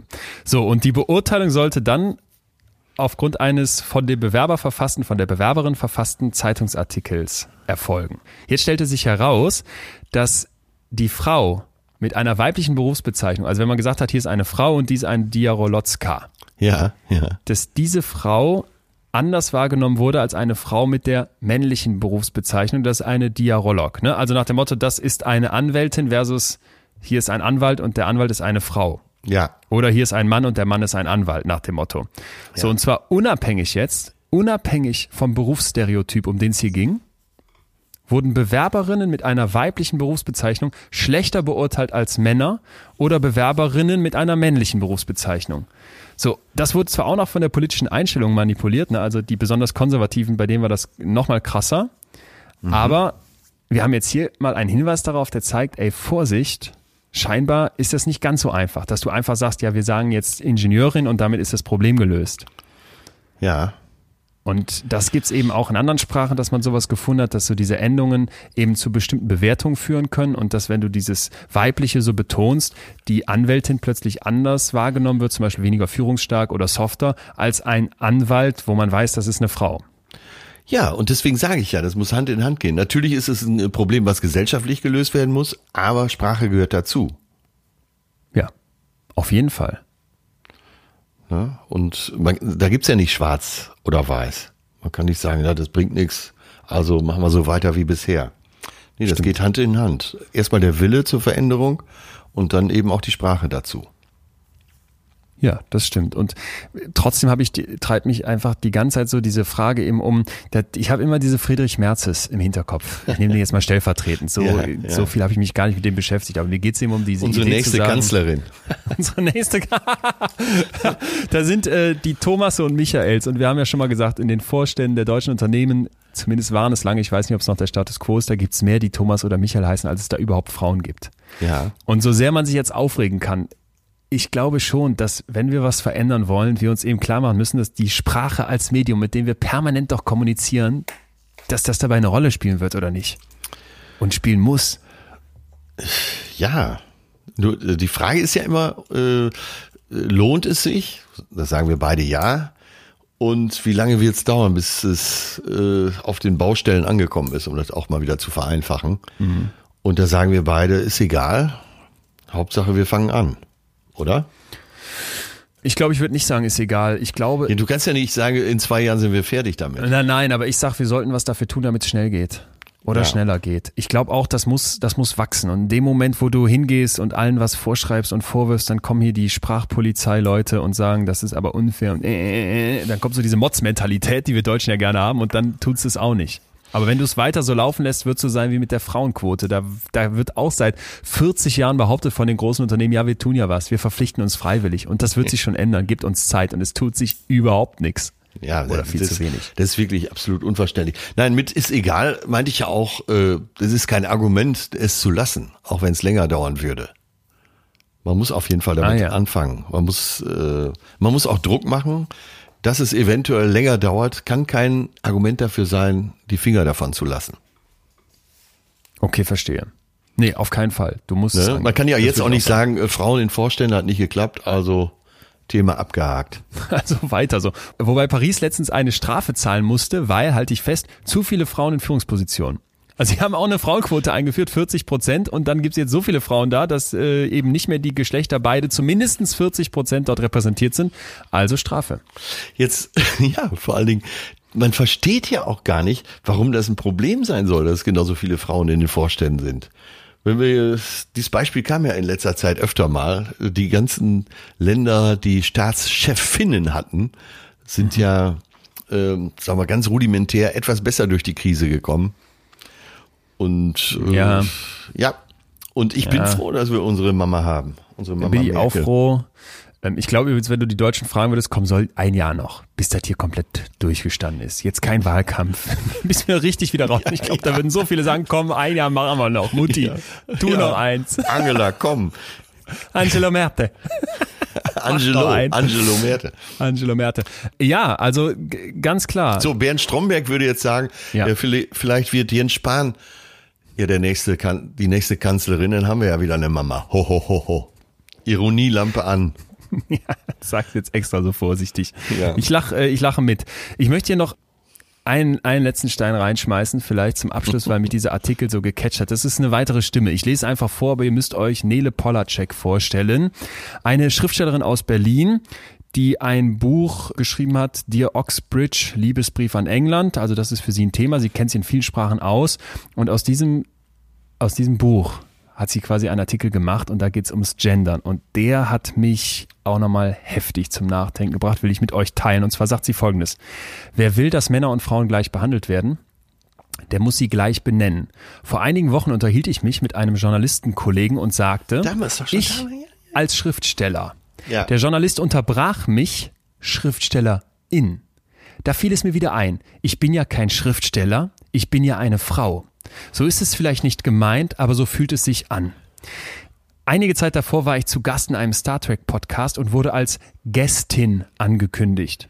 Und plötzlich fragte ich mich, ob ich eingeladen wurde, weil ich mehr Star Trek geschaut habe, als jeder andere Mensch, der nicht im Keller seiner Mutter wohnt. Ja. Oder weil ich aussehe wie jemand, der eine Vagina hat. Ja. Dazu später mehr. Auch das ist gut gemeint, aber es fühlt sich nicht gut an. Ich fühle mich in solchen Situationen auf mein Geschlecht reduziert. Ja, ich fühle ja. mich so, weil es de facto so ist. So und sie sagt dann später, du könntest ihr auch ins Gesicht brüllen, ne? du hast eine Vagina und das fände sie eigentlich besser, weil das ehrlicher wäre.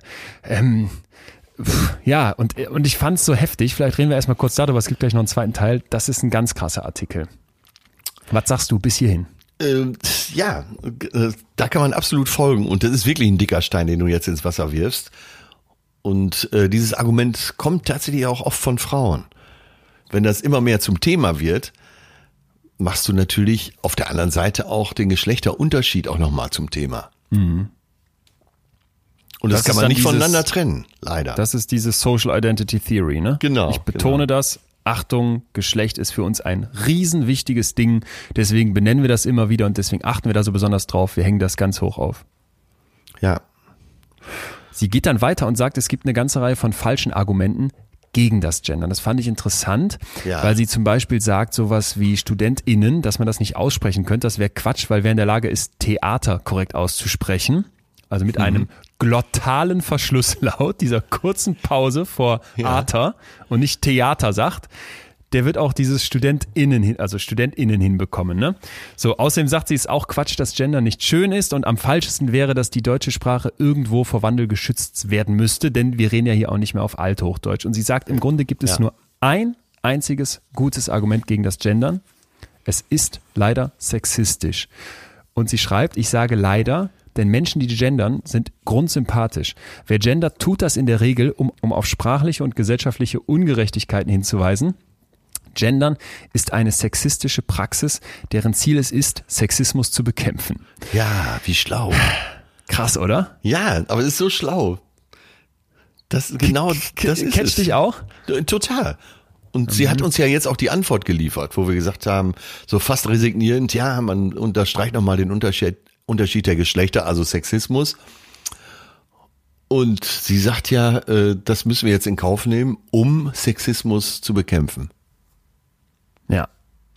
Ja, leuchtet Ja, genau. total ein. Ist halt, ist es halt die große Frage. Oder sind wir nochmal bei den ganzen Studien, die wir am Anfang hatten, die zeigen, hey, Moment mal, wenn ich das aber nicht mache, dann wird im Kinderkopf immer sein, Ingenieur ist männlich, Superheld ist männlich. Du weißt, was ich meine. Ne? Und von mir aus Bundeskanzlerin ist eine Ausnahme, aber ganz ehrlich, die paar Staatschefinnen, die du eben zitiert hast, bei aller Liebe, ähm, das ist mir eine zu kleine Stichprobe. Und wenn wir uns die großen Stichproben angucken, dann wird eben immer wieder gezeigt, Männer und Frauen können es gleich gut. Und wir brauchen die Besten an der Spitze und deswegen sollte das Geschlecht da nicht so eine Riesenrolle spielen, beziehungsweise eben. deswegen kann es nicht sein, dass da nur Männer hocken. So. Ja, ganz, ja, das wollte ich doch damit sagen, dass die Frauen, die Okay. es dann machen, das auch ziemlich gut machen. Ja, okay. Und deswegen will mir kein Argument einfallen, warum eine Frau nicht Vorstandsvorsitzende sein kann. Das meinte ich damit. Es ist ja nicht so, dass man sagt, ja, auch guck mal hier, die Frauen, die das machen, da siehst du doch, die machen es alles schlecht. Nee, die meisten machen es auch noch besser. Okay. Da ja, haben wir Männer gut, schlechte ja. Argumente. Ja. Ja, ist gut. Okay, jetzt pass auf. Äh, Atze, noch ganz zum Schluss. Ich glaube, jetzt passt nochmal das Bild doch mit dem Autokran und mit dem fetten Felsbrocken. Ich hatte den schon im Hinterkopf, Ja. weil jetzt hau ich dir nochmal richtig ein von der, oder mit Hilfe der Nele Polacek äh, hier ins, ins, in die Wasseroberfläche. Achtung. Sie schreibt jetzt noch weiter, dass ihr das erste Mal auffiel, was hier eigentlich abgeht, als ein Professor sie gefragt hat, also in England, ob wir in Deutschland Angela Merkel wirklich als Bundeskanzlerin bezeichnen und ob denn die deutschen Feministen nichts dagegen täten. So, und sie sagt dann, wenn man jetzt mit dem deutschen Feminismus sozialisiert wurde, dann ist diese Feststellung eigentlich befremdlich. Denn dieses Durchsetzen von geschlechtergerechter Sprache, Ja. das ist ja im Prinzip, so, so schreibt sie jetzt hierzulande, eine Kernaufgabe des Feminismus. Und jetzt sagt sie Folgendes. Was der Professor meinte, war aber schlichtweg dies. Tun die deutschen Feministen denn nichts dagegen, dass es unterschiedliche Wortformen für Männer und Frauen gibt, dass also Männer und Frauen sprachlich unterschiedlich behandelt werden? Und damals erklärte sie dem Professor, dass es um Sichtbarmachung ging. Dass viele Menschen, wenn sie Berufsbezeichnungen hören, das Bild eines Mannes im Kopf haben und dass wir in Deutschland weibliche Wortformen verwenden, gerade auch in Stellenausschreibungen oder in offiziellen Texten, um zu verdeutlichen, dass der Ja. Beruf auch von Frauen ausgeübt wird. Und jetzt kommt, jetzt kommt der Felsbrock. Es gibt bei dieser Erklärung nur ein Problem. Die Standardvorstellung, schreibt Nele Polacek, der meisten Berufsbezeichnungen ist nicht nur die eines Mannes, sondern die eines weißen, christlichen, heterosexuellen Mannes. Wenn es also eine Wortform für weibliche Berufsausübende braucht, bedarf es dann nicht genauso einer Wortform für jüdische oder schwarze oder schwule Berufsausübende mit Behinderung, wenn es wichtig ist, ein Wort zu verwenden, das die beiden Informationen Bundeskanzler und Frau oder Schriftsteller und Frau enthält, wäre es dann nicht genauso wichtig, auch die Information jüdisch in das Wort aufzunehmen.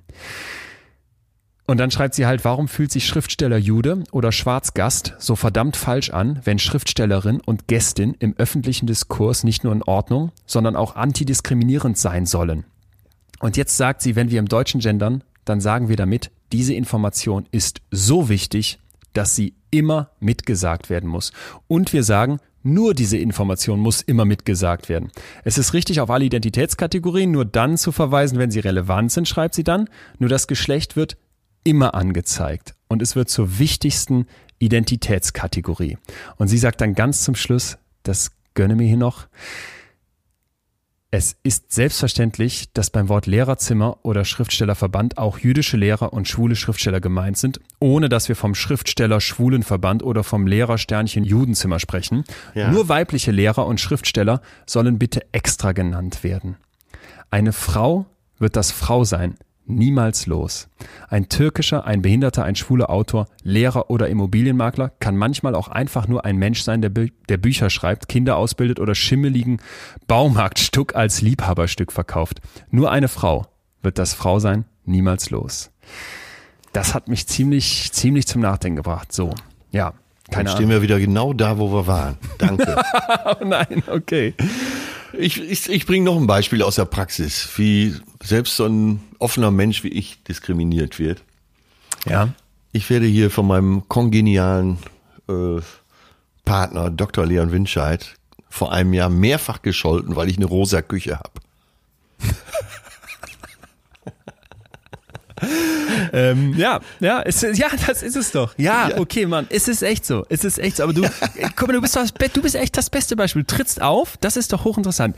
Hättest Ja. du vor 30 Jahren gesagt, oder vor 20 Jahren, ich weiß nicht, was jetzt ein guter Zeitrahmen ist, Atze hat eine pinke Küche. Oder Atze fährt kein Auto mehr. Oder Atze ist jetzt Veganer. Da hast Ja. du dich, da hast du dich verändert in deiner Außendarstellung. Ja, unbedingt. Und, und ich fasse mir jetzt an die eigene Nase. Es gab Zeiten, da haben wir als Jugendliche, als Teenies äh, schwul als so, eine, als so eine abwertende Floskel benutzt. Die ganze Zeit, boah, ist das gay. Boah, ist das schwul. Boah, guck mal, wie die Schwuchtel da drüben. Also nee, die Schwuchtel nicht, das wäre schon wieder zu krass gewesen. Aber Ja. schwul einfach so als ganz gängiges Wort für kleine, kleine Sticheleien. Und dann hat- hatte ein Kumpel von mir nach dem Abitur sein Coming Out und ich dachte, ey, scheiße. Und das würde ich heute nicht mehr machen. Oder wenn dann aus, als, sofort als Fehler. Persönlich so Ja, du bist ja ein großer Freund des Hip-Hop, auch des Deutschen und da, da wird schwul ja auch so verwendet. Also nicht für schwule Männer, sondern als Bezeichnung für, was weiß ich, Lappen. Hat, wir hatten hier doch, wenn wir schon dabei sind, gut. Du bist vielleicht eine Muschi. So wäre jetzt, sag mal, Ja. das Ja. andere, andersrum. So, wenn du genau hinguckst, ist natürlich äh, eine Muschi äh, was ziemlich leistungsfähiges, sagen wir so. Ne, eine Muschi, es kommt ein Kind raus, die muss alles Mögliche mitmachen. Jeder, wenn man sagen würde, äh, du Schwanz, nee, wie sagt man denn? Du bist vielleicht eine. Bauchspeicheldrüse. Hier ist auf jeden Fall abwertend gemeint. Du Muschi, Ja, du, dann ja. bist du ein Weichei. Ja. Ja. Dabei ist die Muschi ja viel, also im übertragenen Sinne härter als jeder männliche Penis, weil da reicht ein falsches Wort und er sagt, ich bin da mal weg. Ne? Okay, wir machen es nochmal ganz dichotom und bildlich zum Schluss, verstehe. Ja, ja, muss auch hier zum Schluss. Ja, Also, es ist eigentlich ein Kompliment, wenn man äh, zum Mann sagt, du bist eine Muschi. verstehe. Was machen wir denn jetzt mit dem Thema Gendern? Wenn wir jetzt das nächste Mal, äh, oder wenn wir beide jetzt versuchen, uns da in Zukunft anders zu verhalten, wollen wir das? Wie machen wir das? Lass uns noch einmal zum Schluss jetzt ganz praktisch sagen, was zu tun ist. Studentin, Schriftstellerin, äh, Mitbürgerin, könnte ich auch zu Männern sagen. Dann sollen sie, wenn sie wollen, sollen sie sich den Doppelpunkt oder Sternchen in dem Wort denken. Ja. Wenn da das Gender I ist, äh, muss ich jetzt neuerdings seit diesem Vortrag heute an den Umschnalldildo denken, Ja. was ich für absolut, absolut absurd halte. Das ist einfach nur eine fixe Idee, die lustig sein sollte, glaube ich. Ich werde jetzt vermehrt innen sagen. Echt? bin- okay. ja. Ja, gut. Ja. Das gefällt mir einfach auch gut. Das gefällt mir sprachlich auch gut. Und da sind alle mit drin und äh, die Männer können sich auch angesprochen fühlen. Das wäre ja vielleicht sogar eine Lösung, auch auf das, was sie eben sagte mit Schriftsteller. Wenn auch Männer Schriftstellerinnen benannt würden. Ach so, dass ich quasi sage, vor mir sitzen fünf Männer, die haben gerade einen Text geschrieben. Moin, moin, liebe Schriftstellerinnen. Ja, Euer Geschlecht ist mir so egal. Und ich habe ja auch gar nicht gefragt, ob hier vielleicht jemand sich nicht als Mann sieht, obwohl er von außen so aussieht, ja. dass ich jetzt einfach einen völlig beliebigen Begriff benutze. Und deswegen fand ich den Vorschlag gar nicht so weit hergeholt, das äh, mindestens für eine Zeit lang mal so zu benutzen. Ja. Also ich bin auch persönlich der festen Überzeugung, würde ich jetzt auch in jeder Argumentation bringen, Sprache hat einen Effekt. Da gibt es viele Studien. Es gibt viele Studien, die zeigen, es gibt positive Effekte, es gibt aber auch negative Effekte. Nur glaube ich, dass wenn wir es nicht angehen, dass diese negativen Effekte da bleiben, dass die mehr so das Ergebnis sind als Ja, die genau. Ursache. Genau, Ja. genau. Begreifen wir uns doch auf den Weg dahin und versuchen nicht krampfhaft eine End, ja, wie sagt man das? Ich will natürlich das Wort Endlösung vermeiden, Ja. Aber Gute Lösungen. eine endgültige Lösung dafür Ja. zu finden. Es wird uns nicht ad hoc gelingen, aber wenn wir es schaffen, eben äh, sprachlich, also in der Kommunikation, immer mal wieder äh, das andersrum zu benutzen, dann wird doch auch ein Bewusstsein entstehen. Das, das glaube ich nämlich genau auch. Also diese geht's. Social Identity Theorie, die kannst ja sagen, die macht die, die macht da, die macht dieses In-Group und Out-Group bewusst. Ja, mag sein, aber wenn man dann es schafft, noch einen Gedanken weiter aus seinem Hirn zu pressen, dann wird einem doch vielleicht auch bewusst, ah ja, verdammte Axt, es sind eben nach wie vor heftige Ungleichheiten in unserer Gesellschaft und wenn wir nicht anfangen, darüber nachzudenken, uns damit auseinanderzusetzen, dann wird äh, die Friedrich-Merz-Welt bleiben dann wird das kein Problem sein, um das wir uns kümmern müssen, weil wir ja andere Probleme haben. Und ich finde auch noch ganz wichtig, dass man auf keinen Fall äh, zu progressiv da vorgeht. Also wenn du mir mit Drucker mit einem A am Ende kommst oder Ja. mit Adlerin, dann glaube ich, ziehst du ein Thema, das eigentlich total wichtig ist und das eben einen gesellschaftlichen Konsens braucht, weil Sprache gesellschaftlich ist, das Ja, zur Gewohnheit ja. für uns werden muss, da ziehst du das ins Lächerliche und er weiß der ganzen Sache, wenn du das auch noch ernst meinst, einen unglaublichen Bärendienst. Also ich glaube, man sollte wirklich gucken, dass man da äh, diese Brücken baut, die wir schon mal angesprochen haben. Und Ja, du hast gerade was sehr Wichtiges kommt. gesagt. Wir brauchen Konsens. Und darum geht's. Und alles, was zur Verhärtung der Fronten beiträgt oder den Status quo behalten will, ist äh, nicht hilfreich. Der Konsens wird's am Ende bringen. Und wenn man äh, und ja, aber nimm den konkreten Fall. Der Professor tritt vor den vollbesetzten Hörsaal und sagt: äh, Guten Morgen, liebe Studentin. Dann glaube ich, dass in der heutigen Zeit alle Personen, die im Raum sind, damit leben könnten. Ja, ich kann dir aber auch sagen von der FU Berlin oder beziehungsweise von Uniseminaren, dass die DozentInnen jetzt da reinkommen und erstmal fragen, mit welchem Pronomen wollt ihr angesprochen werden? Er oder sie, ne? Oder eben neutral. Die wollen keinen Shitstorm im Internet. Äh, die wollen keinen Shitstorm, aber es wird, ich glaube, wir dürfen uns auch nicht davor, oder wir dürfen uns auch nicht der Illusion hingehen, dass es irgendwie einfach wird. Das wird heftig, aber ich finde eigentlich, ist es auch spannend und es ist deswegen für mich so ein Thema, das hast du heute wahrscheinlich auch gemerkt, was mich irgendwie so total umtreibt und greift, weil, weil ich eben fest an die Vorteile von Vielfalt glaube und weil ich denke, da muss sich was ändern und da wird Sprache einen Beitrag zu leisten können. Und deswegen lasst uns diskutieren, lasst uns streiten. Ja, und versuchen, äh, einen Konsens zu erzielen. Darum geht's. Jo. Ja. Und vielleicht noch ein Punkt. Wir haben jetzt den äh, Friedrich Merz immer genannt. Lieber Friedrich, wenn du zuhörst und lieber Bernd, es gibt ja viele von euch da draußen. Das ist vielleicht auch nicht ganz fair, weil das sind auch plumpe Vorurteile und Ja. das ist so ein bisschen wie bei den Bauarbeitern eben. Wir haben unsere Stereotype und die hat man vielleicht über so einen konservativen CSU, CDU-Typen auch und in, im Endeffekt ist es unfair, weil man weiß nicht, ob in der, bei den Grünen nicht auch welche sitzen, die da stöhnen im Hintergrund und denken, boah, und dann wie Joschka Fischer zu BMW gehen. Also ähm, dieses Ding, dass wir uns in gegenseitigen Vorwürfen verlieren und dass wir jemandem, der jetzt Forscher sagt, einfach was Böses unterstellen, ich glaube, das wird uns auch nicht weiterbringen. Also wird ja auch uns hier immer wieder Fehler, äh, werden ja Fehler passieren, selbst wenn wir jetzt versuchen, äh, da anders drüber nachzudenken. Aber bis das eben zu einer echten Gewohnheit für unser lahmes Hirn im Kopf wird, das braucht noch Meter. Ja, das haben wir ja heute gemerkt, wie schwer man sich dem Thema nähern kann. Und Ja. ja, das ist nicht so, dass es nicht mal eben mit so zwei, drei Maßnahmen erledigt ist. Ja. Tja. Hat dir denn trotzdem jetzt was äh, mit, mitgegeben, was, was ich so erzählt habe von den, von den wissenschaftlichen Teilen? Weil ich hatte kurz die Sorge. Du hast Ja, ja, ja, das, äh, auf jeden Tat's Fall. es doch? Okay. Äh, auf jeden Fall. Äh, nur die Schriftstellerin, äh, die Ja. du da zitiert hast, äh, die hat mir heute am meisten gebracht. Ja, die ist heftig. Nele Polacek, ihr könnt das eingeben, wer es nochmal nachlesen möchte. Tagesspiegel, die geht noch viel weiter. Fand auch noch einen total interessanten Punkt, dass die irgendwann sagt, hey, Barack Obama hat dieser Bedeutung US President eben auch noch die Kategorie, ach, der kann auch schwarz sein, beigefügt. Ne? Das fand ich auch nochmal einfach einen interessanten Gedanken. In dem Artikel war echt viel drin. Man kann ja an ganz vielen Stellen kritisieren und eben weiter diskutieren. Wäre ja hochinteressant. Aber es hat echt äh, viele Impulse gegeben, glaube ich, was sie da schreibt. Ich werde mir den Artikel durchlesen. Der wurde mir ja wieder vorenthalten. Ja. Ent- Entschuldigung, das, das, ist so, das ist so der Typ in der Schule, der die Hausaufgaben nicht hat und dann den Streber auch noch, äh, sein, sein Freund den Streber auch noch rügt, weil er ihm nicht die Hausaufgaben äh, vorher geschickt hat, äh, unaufgefordert. Habe ich von Trump gelernt. Immer eine Forderung stellen. Mein lieber Herr Schröder, mein, mein lieber Atze, tief emotional verbunden mit dir starte ich in dieses neue Jahr. Ja, und äh, wie immer ist ja quasi schon Tradition hier am Ende einer jeden Folge, müssen wir klären, was machen wir nächste Woche. Und da gab es eine ganze Reihe von Zuschriften von euch da draußen. Vielen lieben Dank. Zum Beispiel hat uns ein Hörer geschrieben, Lügen.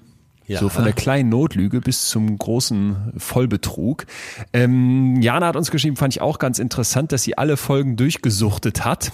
Und sie findet zwar unsere Mikrofonqualität gut, stört sich Immerhin. aber als technikinteressierte Hörerin, ja, an äh, Mundgeräuschen. Die, die beim Reden oder Schlucken entstehen und schlägt deswegen das Thema Ekel vor, finde ich mich total wieder. das ist auch so ekelhaft, wenn mit einem am Tisch sitzt und man hört so, wie Müsli im Mund zerkaut wird. Oh Gott, ja. Schlimm. Das kommt unbedingt auf die Liste, Jana. Und dann gab's Ja. auch noch aus äh, Reine den Vorschlag Fremdscham, passend zum Thema Jerks. Äh, ja, fand ich, fand ich schon wieder alles gut. Also die Ja, Liste und, wächst äh, und wächst. Ja, äh, passt zu den beiden letzten Themen, Mundgeräusche auch. Äh, da sch- schämt man sich für seine Kumpels ja manchmal auch fremd. ja, ich möchte der Jahreszeit entsprechen. Also wir sollten die Themen wirklich äh, mittelfristig Ich- angehen. ich halte die alle fest, ja. Aber eine Sache brennt mir auf den Nägeln.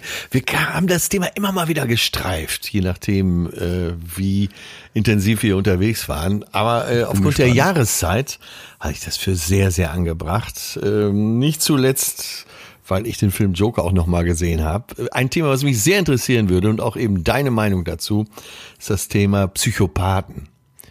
Die Abgrenzung, die Einordnung. So landläufig wird's ja gern mal benutzt, auch wenn man sie irgendwo ärgert. Das ist ein Psychopath und so sagt man so dahin. Aber mich würde mal wirklich seriös interessieren, wo die Abgrenzung Ja. ist und wie man das erkennt. Ah, Hammer. Also auch, auch das Böse im Menschen, das Dunkle der Seele. Du hast jetzt direkt von Psychopathen gesprochen. Ich werde, ich werde versuchen, ich weiß nicht, ob das klappt, aber ich werde versprechen, alles dran zu setzen, einen Gast für uns zu besorgen. Der fällt mir dazu spontan ein. Den hatte ich schon mal bei Inextrem Köpfen und zwar Professor Dr. Dieter Seifert. Der leitet in Münster eine forensische Klinik. Da sind also Menschen äh, mit schweren psychischen Problemen, die als schuldunfähig gelten, gesprochen wurden und dann zum Teil, ich sage jetzt mal einen ganz extremen, ihre Frau umgebracht haben oder ein Kind vergewaltigt haben, aber eben aufgrund von einem psychischen Problem dort in Behandlung sind und nicht bestraft werden sollen, aber hinter Gefängnismauern. Der Typ hat unglaublich spannende Geschichten und zum Thema Gendern, der kennt auch PsychopathInnen. Ja, äh, gutes Thema, oder? Gibt eine Menge. Ja. ja. Ist total, ich bin total sofort dabei, also gefällt mir sehr gut. ja, frag ihn mal, würde mich sehr interessieren. Versuchen wir. Ansonsten wäre die Bitte von uns beiden nochmal an euch alle da draußen. Ihr merkt, äh, was ihr uns schickt, kommt an. Wir haben eine kleine Änderung und würden euch in Zukunft bitten, Themenvorschläge in die Kommentarspalte bei iTunes reinzutippen. Da kann ja jeder rein, der auch äh, diesen Stimmt, Podcast auf einer Idee. anderen Plattform hört. Aber so haben wir einen einfacheren Überblick. So können auch alle ein bisschen mitgucken. Und ich muss hier nicht mit so tausend Listen agieren. Abgesehen davon erreicht ihr uns aber weiterhin per Mail über post.leonwinscheid.de. Auch da lesen wir alles durch, auch wenn wir nicht immer sofort antworten. Und ja, freuen uns aber ansonsten zukünftig über Gefühlsvorschläge in den iTunes-Kommentaren. Ja, das war's erstmal, oder? In Neues diesem Jahr. Sinne. Fängt gut ja. an. Pass auf, dass du nichts Unüberlegtes machst. Und Nein, nein, nein. also Leon, was gut, ne? Du auch. Hat mich mit, mit noch mehr Bedacht in 2021. Auf Ja, bald. Konzentriert ins neue Jahr. Tschüss.